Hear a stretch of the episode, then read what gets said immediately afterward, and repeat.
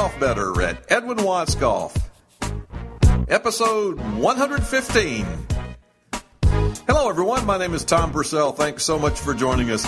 If you're a rookie listener or you're a regular subscriber via iTunes or on our website, either way, we're glad you're with us. And this has been a great year with a lineup of guests that we've had. If you've been listening to us, if you haven't, go back and take a look all the way from Gary Player, Ken Venturi, Dave Pelz, last week Cindy Davis, president of Nike Golf, and we're following it up with another great one. She's a LPGA veteran. It's hard to believe to say the word veteran. She's had three professional wins. Who else? A fan favorite, Natalie Gulbis. Natalie, thanks so much for taking time with us today. It's great having you. It's great to be on, and um, it does have an interesting sound to it, the word veteran, doesn't it? Yeah, wily veteran. It seems like it was just yesterday you started. But before you went on tour, and obviously a long, long time ago, so many kids fall in love with the game at an early age. I don't think you were an exception. Can you tell us about those early beginnings and, and how you fell in love with the game? Sure. My at about four or five, my dad was actively playing golf and going to the golf course every day, and I just used to love to spend time with my dad. So instead of you know, after I would go to school and all throughout high school, even instead of going back home or going to a babysitter, I would always go to the golf course with my father. And he loved the game of golf, and I loved to be with my dad. And so naturally, I started playing and practicing, and I started to play in tournaments. And then there was a shift where I was playing in tournaments, and he wasn't playing as much, and we were traveling, and it just continued uh, to grow into what I get to enjoy today. Yeah, it's something you never really put down and walked away from, right? You just stuck with it all, all the way through. Yes, I played. I mean, I played a lot of sports, and I, I love to play golf, and I love to just do whatever my dad was doing. And fortunately, he was on the golf course six days a week, and spent countless hours on the driving range and playing golf with his friends, and I was always out there with him. And just a couple weeks ago, Lexi Thompson won her first win at age 16. You played in your first tour event at age 14. I did, and what was cool about uh, Lexi's win, I mean, not only from the standpoint of her being 16 and and being so great for the game of golf, and just a really sweet girl and talented, but her dad caddied for her, and that was one of the cool things is them watching them walk up on 18 and enjoying that moment with her dad, somebody that had been, you know, a big support system for her and a big uh, part of her golf success, and just what a cool moment to uh, to be with your daughter when she wins her first LPGA at 16 years old. When you were 14 and playing in your first event, you didn't even have a learner's permit, much less a driver's license. Talk about what you remember about that week, because that obviously had to be real special. And where was it? It was in my hometown, Sacramento, and I remember everything about it. It was my first exposure to these players that I had looked up to, and to play in front of the fans, and to be part of it was just that glimpse of being part of what it'd be like to be a professional, signing autographs and playing at home. And I mean, I remember every bit of those couple days. Well, you went from there to playing high school golf. Did you play on the boys' team in high school? I did play on the boys' team in high school. How'd that work out? And it was fantastic. For me, it was great because I got to play from the back tees. And that was a similar distance to what I now see out on tour. And so I was you know, I was challenged as a, a freshman in high school to not just be playing from the women's tees, but to have to compete on a longer golf course and against players that were much better than me. And boys were so much more competitive. So it was it was good for me to be in that environment for my time when I was in high school. From high school, you went on to a University of Arizona and a pretty strong team. You guys won it all in 2000, correct? We uh, we had a real strong team. Uh, Lorena Ochoa, who is now retired, but was our number one player when she retired. Her and I were both freshmen together and recruited at the same time, and we were both freshmen at the University of Arizona and really pushed ourselves. Um, I turned pro after my first year, and then she joined me the next year out on the LPGA. So it, it she was a big part of of my college transition to tour golf because we really she was my practice buddy, and you know we both enjoyed a lot of success in college and then we're out on playing on tour together. I was just going to ask you. It's been ten years now. You you came out in 2001 on tour. What were some of the, the big hurdles and, and some of the things that helped you? And obviously, Lorena was one to be there with you, right? Lorena absolutely was. Um, in college, especially, we we practiced together every day, and um, you know we would drive to workouts at six o'clock in the morning and go to school, and then go to practice, and we had to go to study hall, and then we would go back. There was a night range in Tucson, and as soon as we get done with study hall at like 8 o'clock, we'd go back out to the driving range and we'd practice together on weekends. And you don't really think about it at that time because we just were trying to get better. And we would go back and forth between number one and number two in the rankings. And we'd push each other. And yeah, as I look back now, that was a, a really big, big part of it. And then when I out on tour, I had a lot of, of American players that really looked after me. And I think that helped with my transition into um, professional golf. Well, you've had three professional wins. Obviously, those are highlights, but I think 2005, that was a great year for you. Top 10 in four consecutive majors. Is that one of the uh, years that stands out? For sure. Um, it's, it's one thing to win tournaments, but even more to be in contention and to have chances to win in big events. And throughout those couple years that you had mentioned, it seemed like I was in contention almost every week, and I was playing really good golf and was finishing in the top 10 every week, and that's what really makes golf fun. I mean, some weeks you win, some weeks you don't, but just being in the mix all the time was was really exciting. I guess the hard thing is when you have it going like that, and then it goes away, and then you're trying to find it again, right?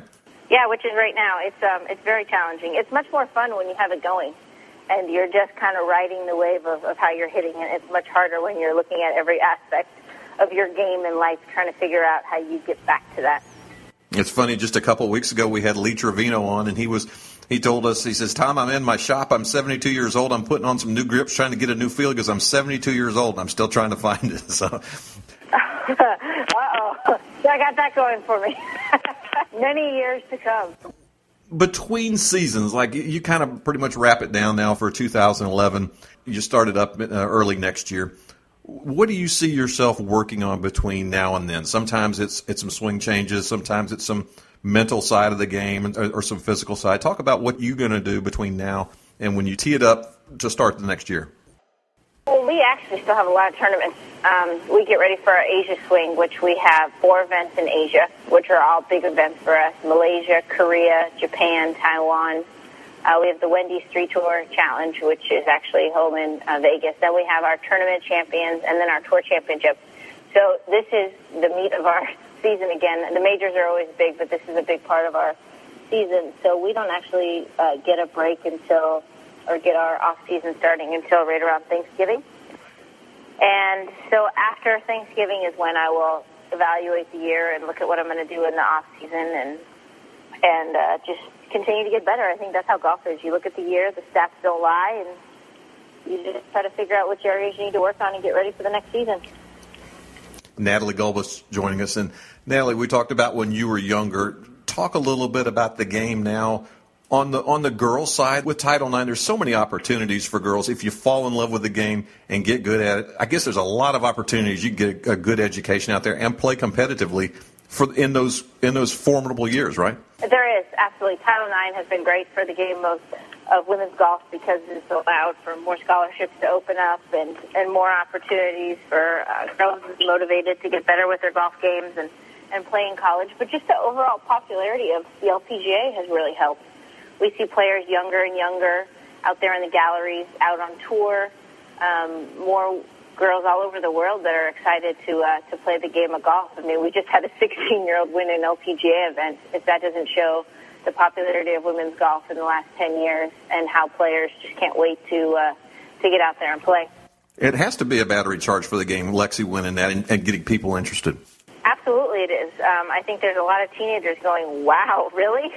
you know, she's winning a, a professional event at 16 or at 18 or at, at 21. And, um, you know, women's golf is, is definitely a cool sport to, to be part of. And um, girls take notice of that, and their parents take notice of that. You know, Cindy Davis was on with us last episode from Nike Golf, the president, and she said that youth and women are kind of the low hanging fruit that we, we've got to continue to bring in, and we have to make it a little more fun, a little more easier for her, like a bunny slope in skiing or something like that. You, do you agree with that? That we need to be able to attract people and make it a little more interesting and fun and easier to get uh, easier to get better at quickly.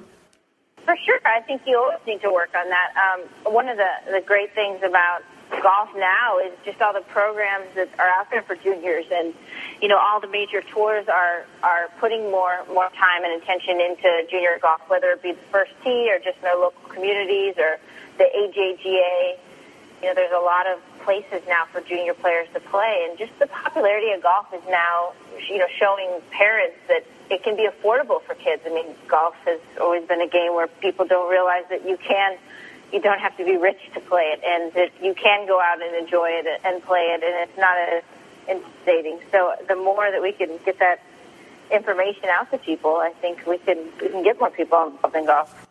Well, speaking of making the game easier, the company that brought you here, Sky Golf and Sky Caddy, the GPS systems, has certainly done a lot of that. Talk about your relationship with them, and because obviously it's it's a great one in what they've brought to the game.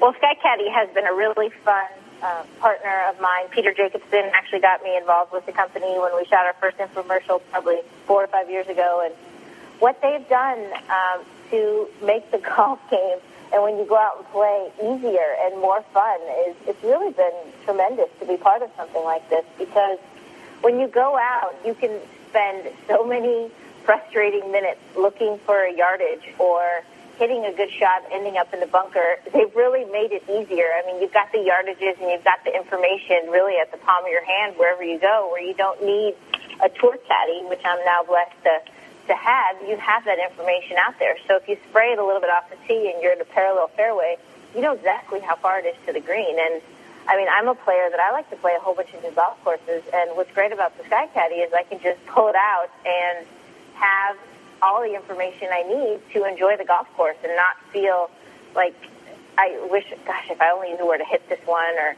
if I just would have known that I needed to clear that bunker. It just makes the game of golf more fun, and I think players are playing better um, amateur players are playing better and just speeding up the game of golf, which makes it more like a sport. So it has has a lot of benefits, and um, it's just a, it's just really easy to use. And not always from just long distances, but from wedge in, you know, 100 yards in. That's probably when it's used the least, when probably can really be utilized.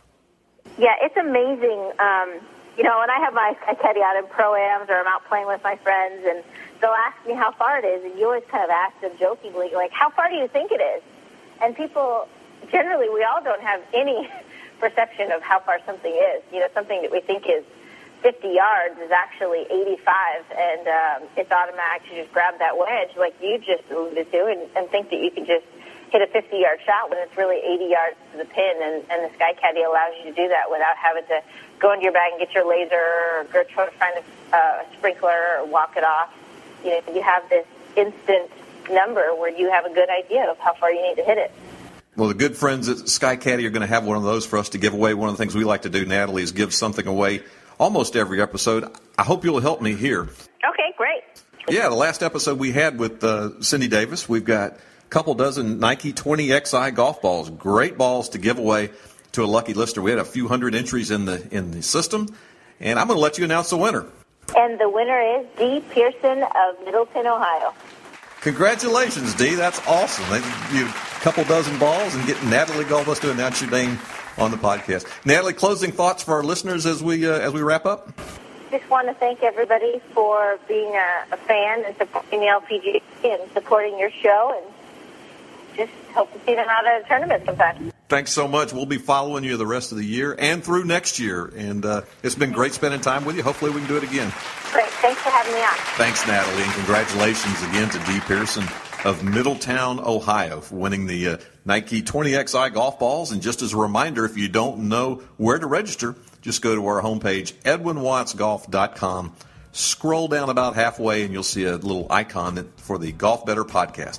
Click on it, scroll down about halfway again, and you'll see a register to win button. Click on that button, fill out the necessary information, and you'll be registered to win the Sky Caddy from Sky Golf that uh, we'll be giving away shortly. Thanks again to Natalie Gulbis for joining us, to you, our listeners, for listening in faithfully, and we'll do it again next time when we have another episode of Golf Better at EdwinWattsGolf.com. So long, everyone.